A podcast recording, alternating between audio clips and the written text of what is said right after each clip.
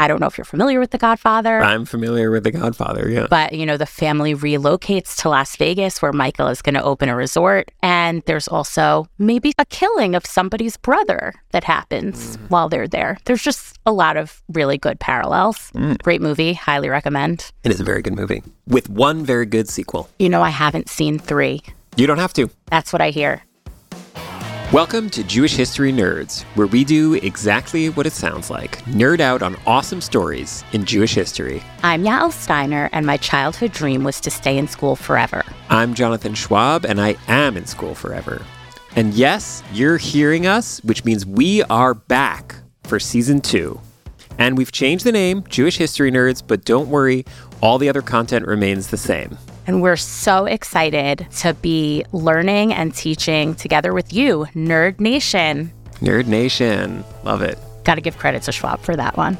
How was your hiatus, y'all? Thank you for asking. I actually really missed you and our entire team. I felt a mm. big void in my week. Yeah. But it's been fun. I've been, you know, carefully following NFL free agency, watching a lot of Law and Order, all those Great. super, super important, nice. critical things.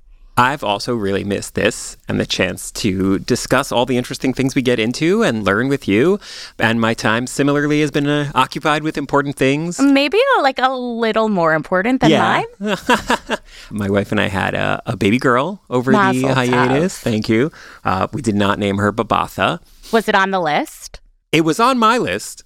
Did not get very far in the running. It's a real shame. Yeah. But also heard a lot of really nice comments from listeners, which I really enjoyed. So definitely keep them coming, Nerd Nation. So, how are we kicking off season two, y'all? So, we are kicking off season two with a fascinating yet utterly horrible and brutal character. Great.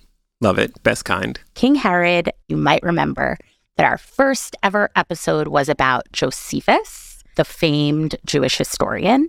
And King Herod lived around the same time, which is in the first century BCE. He was a remarkable leader of Judea in the sense that he was responsible for some of the largest and most impressive public works projects and some other innovations like tax relief mm-hmm. for the people living in the land. Knowing you and knowing this podcast, it feels like there's a big but coming. Yeah, he was also maybe a bit of a sociopath. Mm-hmm. He killed a whole bunch of his family members pretty mercilessly because of his paranoia that they would take away his power, mm-hmm. not only during his life, but also after his life. Like he had people killed because he was worried those people would have power after he died. And he just was like, no. So, TLDR, King Herod was a successor to the leaders in the Hasmonean dynasty. Mm-hmm. Which you explained so eloquently last season in our Hanukkah episode. Oh, thanks. So basically, we're picking up in the Hasmonean era the Greek and Roman influences are taking root in the land of Israel. The temple has not been destroyed yet, right? Correct. The temple is standing. Greek and Roman influences are taking root. You might recall that in his desire to take down the Hellenized Jews and the Seleucid Greeks, Judah Maccabee had aligned himself with the Romans mm-hmm. and brought some Roman leaders into the land that's going to come back and bite him in the you know what. Yeah. Because now we have this Roman influence. And Herod is one of the leaders who brings that Roman influence to the forefront. Mm-hmm. Important to clarify, he is not Roman. He is an Idumean. Ooh, what's that? The Idumeans, I think in biblical commentary, they're often called Edomites. Oh, okay. Heard of that. They were an ethnic group that lived slightly south of the Dead Sea. I think probably around the area that we now know as Beersheba, give or take. Mm-hmm. So is he not Jewish or is he not ethnically Judean? The Edomians were, and this is kind of a blemish on Jewish history, they were forcibly converted to Judaism. Mm-hmm. And forcible conversion is usually something that happens to Jews, not something that they make happen. You know, while Judaism welcomes converts, there is often a hesitancy to proselytize. We're not supposed to proselytize. So the fact that this group of people was forcibly converted is unusual. Mm-hmm. However, Herod was a Jew, completely a Jew. Mm-hmm. His family had converted, but they lived as Jews. He himself did not particularly care for Jewish law, Mm-hmm. and he really ruled as a secularist. But in terms of his religious identity or how the other Jews, the Pharisees, the rabbis, the zealots viewed him, Mhm. he was completely a Jew. But how did this Edumean, was that the word? How did he wind up being king? Okay. So before we get there, do you have any background on Herod? I've heard of him before. I know he built a bunch of things, including a fortress that's named after him that I definitely visited quite some time ago. You're a step ahead of me. I have not been there, but I know exactly what you're talking about. Herodion yes, that's in. Judea. in Judea, yeah. Um, and I want to say he also was involved in in expanding the temple, construction projects involving the temple. Yes. In fact, the Western Wall or the Wailing Wall or the Kotel is a holy space for Jews today, was built by Herod, by one of the 10,000 people that he quote unquote employed Oh boy. to beautify and expand the temple complex. Mhm. The Kotel was not a wall of the actual temple, it was a retaining wall around the temple complex. Mhm. The temple itself was on the site that is now covered by the Dome of the Rock. Mhm. And Herod expanded and beautified that area as a means of engaging and endearing himself to the Jews and the populace in general. Mhm. Because as brutal as he was and as bloodthirsty as he was, which we're going to get to, he also was an incredibly good politician and diplomat Mhm. kind of the scariest combination someone who has the potential to commit real violence, but can also sweet talk you into anything. Oh boy. Yeah. In addition to the temple expansion, he built the city of Caesarea, Mhm. which is in the north of Israel. And the city of Caesarea was intended by Herod to be a real Roman city. It had aqueducts, it had hippodromes, What are hippodromes? Hippodromes are horse racing arenas. Cool. Yeah. You know, round structures Mhm. similar to amphitheaters. ah, okay. Yeah. He also built this artificial reef that helped expand and modernize the harbor at Caesarea. Wow. Cool.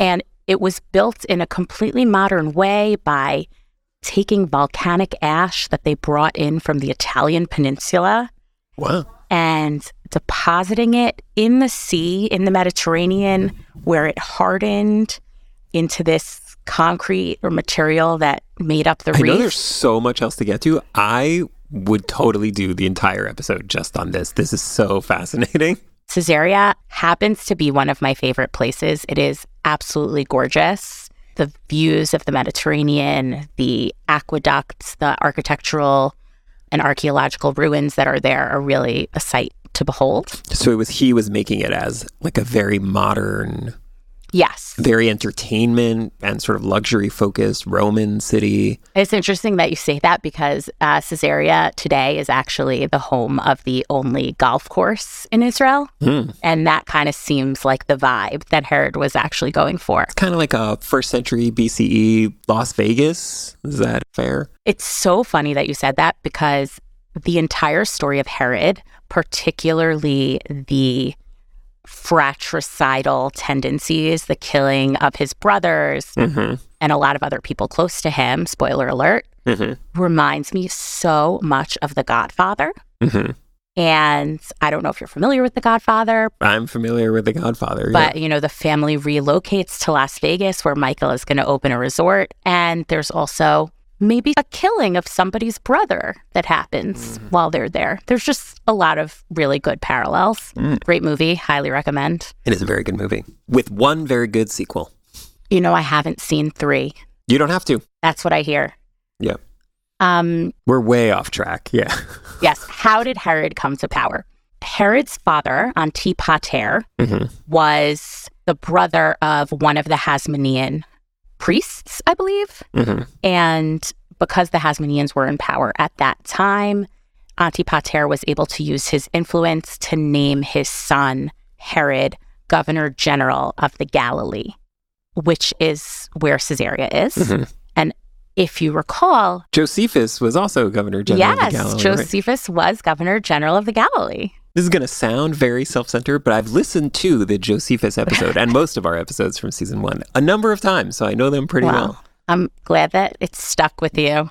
Herod was after Josephus or before Josephus? Herod was first. And after being governor general of the Galilee, Herod, through some political machinations that would make House of Cards proud, becomes the king. And Herod does a bunch of stuff in addition to all these public works projects that angers the religious community in the land of Judea, including the imposition of the death penalty Mm. on some rebels who were trying to take down Herod's uncle, Mm. who was basically the leader who ended up getting Herod to power. Um, so Herod takes on this rebellion. He quashes it rather violently and imposes the death penalty.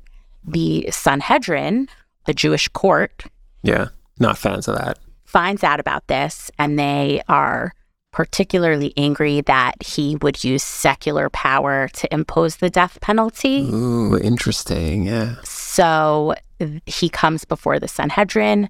There are actually two accounts of this. Mhm. One is from Josephus, who says that Herod, in a fit of chutzpah, comes before the Sanhedrin fully armed in order to intimidate them. Mhm. The other account is from the Talmud in the Tractate of Sanhedrin. And that account is slightly different. It says that the members of the Sanhedrin were quarreling, Mhm. and that basically, while the Sanhedrin is talking about this, Hyrcanus comes in and Herod's able to escape. But it is an interesting example of a case where we do have two accounts of the historical record Mhm. one coming from Josephus, who we like to consider a secular historian, Yeah. and one coming from the Talmud, which And the whole issue is the tension between, you know, this like secular and religious authority. And he's like bridging this gap somehow. Hundred like, a percent. Jewish king. And wow. he is really trying to toe the line there, Mhm. not because he cares about religion, but because he wants the populace to follow him, to love him, but also to be scared of him and to Mhm. obey him. Sure. So he does rebuild the temple, Mhm. but later in his life, he also installs the Roman eagle, a golden icon of a Roman eagle Mhm. in or on the temple, which is sort of anti-religious, but you Yeah. know, it's still the temple, so it's still religious, Mhm. but it's also sucking up to the Romans. Mhm. So I think hopefully I've conveyed that Herod was a particularly influential ruler on the public works Yeah. uh, modernization side of things. And it comes to this thing of like that I feel like comes up in almost every episode, no matter what era it is. But modernization often comes hand in hand with some sort of tension against traditional religious practice. Like you can't just technologically or economically modernize. There's always going to be some sort of tension with religious element to that. There's always a cost. Yeah. And a lot of times things come to blows Mhm. whenever there is a change. So now that we've established Herod's greatness as a politician and as a revitalizer of particular areas of the country, we can focus on what Now we he, can get into the family murder part. yes, what he is equally known for, which is the soap operatic part of his life and his brutality. Mhm. So Herod had 10 wives Okay. And 15 children. He was the Nick Cannon of the first century BCE. If you're into murdering members of your family, it's good to have a lot of people to murder, I guess. Yeah, I didn't know where you were going with that. And I was like, I'm not the biggest fan of Nick Cannon, but I, I don't think he's a murderer. Yeah. Anyway, his second wife, Mariamne, or Miriam in Hebrew, Mhm. was very beautiful and she was a princess of the Hasmonean dynasty. So, in addition to marrying her for her youth and her beauty, he also was able to maneuver a political gain Mhm. through the marriage. Um, his first wife was named Doris, which, fun fact, Yeah. my first car was named Doris. Nice. I thought you were going to say maybe that it was your grandmother's name. Nope, it was my grandfather's car. 1995 Oldsmobile Cutlass Supreme in gold. Ooh, nice. I did not realize that Doris was such an old name. Neither did I. I thought it was an old lady name, but not like an old antiquities name. First, he marries Doris, who ultimately later in his life he expels from Judea, not once, but twice. Mhm. Then he marries the first Mariamne. He has another wife named Mariamne later on Mhm. in a Ron Swanson like twist of Tammy 1 and Tammy 2. He has of Mariamne 1 and Mariamne 2. Was Herod's mother's name also Mariamne? No, unfortunately, her name was not Mariamne or Tammy. So he marries Mariamne. Uh, he has at least two sons with her, I think also a daughter. And because he's paranoid and because he's brutal and because he seems to just really like killing anyone who he suspects of having wronged him, when he suspects her of adultery, which may or may not have been true, but was definitely a theory that was egged on by Herod's mother and sister, who did not love Mariamne. He explodes in a fit of rage and kills her. Kills her himself or has her killed? I think he has her killed. And immediately thereafter, Herod regrets it. You know, it was one of these fits of passion situations. Mhm. And because he regrets it and he does not want to part with his beloved Mariamne, he has her body embalmed in honey. That's a choice. That is a direction you can go in. It is a choice. Is that effective? So I think it is effective in that it preserves the body, but all I think of is the fruit flies. Yeah. Thousands, millions of fruit flies. I also have more, again, like have more questions on just like the mechanics of this part of like, I'm imagining, and I don't, in my imagination, um, it's a extremely large container of honey. It probably isn't actually that. It's bigger than Winnie the Pooh's little jar. Right. And I'm imagining it as a giant jar that says honey on the outside. And then it's just sort of like her body dipped in this huge jar So I did a little bit of reading on this because it's on this honey situation. on the Okay, honey good. situation because it's Yeah. so bizarre.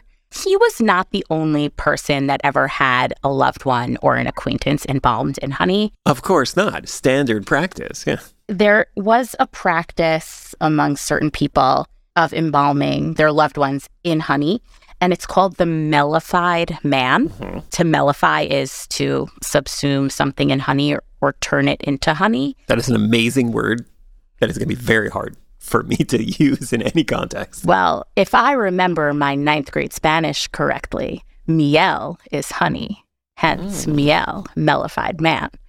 There were a bunch of people who did this. I'm not sure why. I'm not sure what they got out of it, but definitely an interesting point for further reading and a totally new spin on calling your wife honey. My main question is where did he get all the bees? That is a really good question, especially because we know that today there is a honey shortage because Yeah. there is a bee shortage. And I don't know, that's a great question. As fascinating as this is, and it really is fascinating and so weird, I do want to get to all the other people that he killed. Yeah. After he kills Miriam, Mariamne, he murders her younger brother, Aristobulus, who at age of 17 had been appointed the high priest. And apparently he was super handsome. And that Mhm. did not sit well with Herod. And he was jealous and worried that this handsome high priest was going to come in and, you know, take some of the attention off of him. So, you know, in Godfather fashion, he offs his brother in law. He has him drowned in a pool in Jericho. To clarify, in water, Yes, in water. not honey. Jericho was another place where Herod had built some hmm. significant structures. He had winter palaces there with a lot of mm-hmm. gardens. And, you know, somehow he got Aristobulus there and had him drowned. Either maybe it was like one of those Dr. Evil things where the ground drops out from below him and he falls into a pit of water, or he, you know, sends him out on a fishing boat like Fredo Somehow he gets it done. he gets Yeah. it done. Then he kills another brother in law named Kostabar, who he suspected of fomenting a rebellion against him. You might notice this paranoia theme. hmm And I can't say for sure whether or not any of this paranoia was justified. You know, just because you're paranoid doesn't mean they're not coming after you. It's also one of those things that like becomes self fulfilling. Yes. The more you're just offing random family members and political people, the more likely it is that people are going to start conspiring to say, "Hey, we need to maybe get rid of this guy." That is a fair assessment. So he had off a wife and these two brothers in law. And then things get really dark and twisty. Mhm. He kills two of his own sons, Mm. Whoa, that is really dark. two of the sons that he had with Mariamne, Alexander, and Aristobulus. This is another Aristobulus. Named after his brother-in-law, who he has killed. Exactly. And There are so many repeat names here, and I apologize if I confuse any of the people. He then expels another brother who he suspects of overthrowing him. He expels Doris for the first time. He expels Doris for the second time. He jails his son with Doris, who was named Antipater, which was the name of Herod's It's- father. Yeah. Um, and then he eventually executes Antipater as well. So another son that he kills. Hmm. This was not happening in secret. Everyone knew about this. And the emperor in Rome, Augustus, knows about this. And he says that it's better to be Herod's pig than to be Herod's son. the insinuation was that Herod was not killing his pigs because of the laws of kashrut, Oh, interesting. Ah. which may or may not be true, but it's funny to think about how he's obviously still keeping kosher, but you know, the laws of murder are not particularly on his mind. Yeah. And that's fascinating that line that the way the Romans saw him was as this like religious Jewish figure. They're like, "Oh, that guy, he doesn't eat pig. He's so religious." And actually, his marriage to Mariamne bolstered his Jewish bona fides Mhm. because she was a Hasmonean princess. So even though he was fully a Jew, Yeah. Not just a Hasmonean princess, her brother was the high priest. He's related to like real important people. Real, exactly. So because he's an Idumean, it helps that he marries into this really important family. Mhm. Bottom line is Herod is a brutal, bloodthirsty, Paranoid. paranoid, yes, all those synonyms and words. And one of the words that's often used to describe him is Stalinesque, Mhm. that the 20th century brutal dictator Joseph Stalin was very similar in activity and temperament to Herod, in that Mhm. he kept the trains running on time in Russia Mhm. and did create some relief in terms of public works and food, albeit the food was provided on bread lines. but at the same time, he was murdering vast numbers of his citizens. Mhm. Yeah. So, in calling Herod Stalinesque, I am reminded that in today's geopolitical climate, there are a number of strong men, Mhm. extremist leaders who have come to power. Mhm. And I guess the question that has been gnawing at me while reading about Herod is what is tolerable Mhm. Yeah. for the sake of safety, security, in ordinary life. As you mentioned before, usually Mhm. modernization comes at a cost.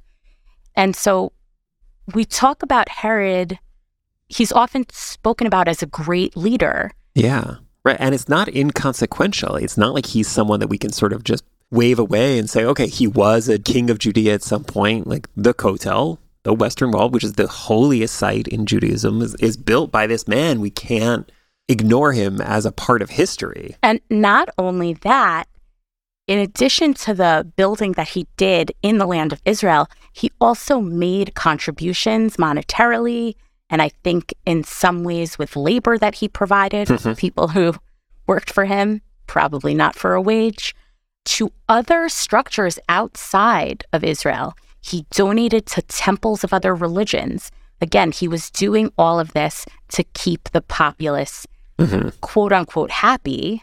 I don't know if they were emotionally happy, but they were kept alive and fed. Mhm.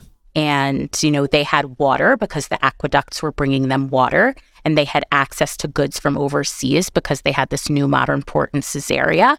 And they had a big, new, beautiful temple within which they could worship freely. And I, I don't like the good bad binary, Yeah. but, you know, Herod was impactful. And it brings up this question of like when there's something that we want or is that is beneficial to us, what are we willing to stomach? If there's a leader who's doing a lot of the things that we really like or approve of or would really want, but isn't in other areas, where do we draw those lines and where do our allegiances lie? And and I think it's the type of question that is more complicated than it seems at first glance. It's actually a really complicated question. And Herod, in addition to wanting to be loved or worshiped while he's ruling, as I mentioned before, he's very concerned about what happens after his own death. Yeah. What does end up happening after his own death, after he eliminated every possible? So he No, quote heir. unquote goes mad, which, Mhm. you know, I would argue that maybe that had started earlier.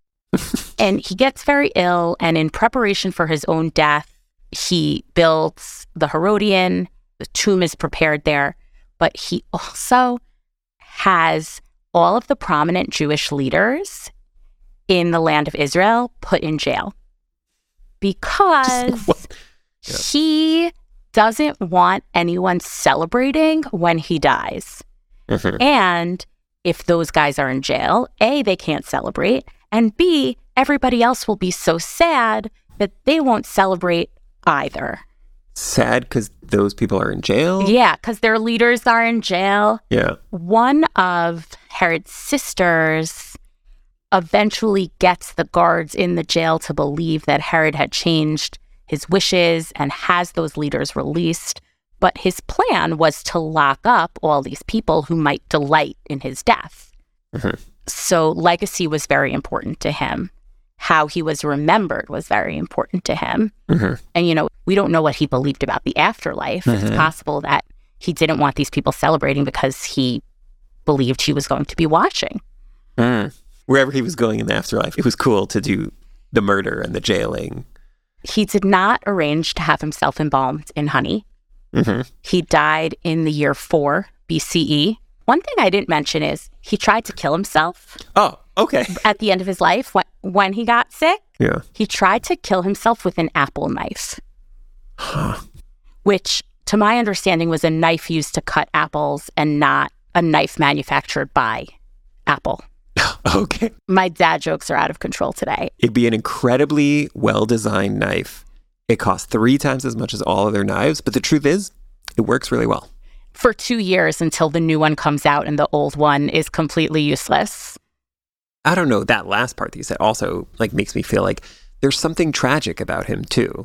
You know, like obviously his behavior is awful, but there's something sad about his whole story and his paranoia and jealousy and like like he clearly has issues. He had the potential to live his life in these beautiful palaces of Jericho with gardens, with his 10 beautiful wives and his 15 beautiful children. Mhm. And he kills a whole bunch of them Yeah. so that he could sort of barricade himself in this chamber of power that who knows if he ever really got to enjoy.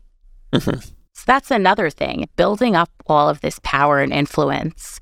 If all you do is build it up, and all you do is bolster it, what's the point? Right. Is it just about the power that like it's not even about what you do with it? At the end of the day, he died like everybody else. He was entombed at Herodion. Mhm. For many, many years, archaeologists tried to find his tomb. An Israeli archaeologist named Ehud Netzer believes he found Herod's sarcophagus, but it was shattered and has definitely been looted multiple times. Huh. So, you know, at the end of the day, he's just a man Who we're talking about on the podcast though. and kicking off a great season two. Yeah. Wow. Thank you so much for sharing this story. I feel like a lot to think about. Definitely will be on my mind the next time I go to the Kotel, just like thinking about everything that, Yeah. that went into it. I have a very emotional connection to the Kotel in Jerusalem. Not everybody does, I know, but I happen to. And the fact that it's the product of this madman is Mhm. a little unsettling. While I was preparing this episode, I actually kept an outline, very detailed outline of which parts of Herod's life lines up with which plot points in The Godfather. I just wanted to share that publicly so that I could give my father a little bit of nachas. Nice. Hopefully this podcast has been giving him all along, but you never know. If after all of this palace intrigue and discussion about honey, you still want to know more about Herod, please check out our video on Herod at jewishunpacked.com. We'll link to it in the notes for this episode. Schwab, so great hanging out with you again. Yeah, it's so nice to be back. Really looking forward to the rest of this season. I'm excited to share with you all the research I've been diving into. Hopefully, not too many more mass murderers. Yeah. Oh boy. Maybe get some Jewish heroes in the mix too. We do have some really great and complicated Jewish heroes. Amazing. and we're so excited to be back with you, Nerd Nation. I'm all in on this Nerd Nation talk radio situation. that would be great if we did like a live call in episode, you know, and someone's like, "Hey, it's Steve from Queens, and I got to tell you, I don't I don't appreciate what Herod is doing. I'm not a fan of the things you're talking about and describing." It's not describing." the Queen's way. Thank you for listening to Jewish History Nerds, a production of Unpacked, a division of Open Door Media. If you like this show, subscribe on your podcast app of choice. And while you're at it, give us five stars and write us a review on Apple Podcasts. And most importantly, be in touch. Write to us at nerds at jewishunpacked.com. This episode was hosted by Jonathan Schwab and Yael Steiner. Our education lead is Dr. Henry Abramson. Audio was edited by Rob Pera and were produced by me, Rivky Stern. Thanks for listening. See you next week.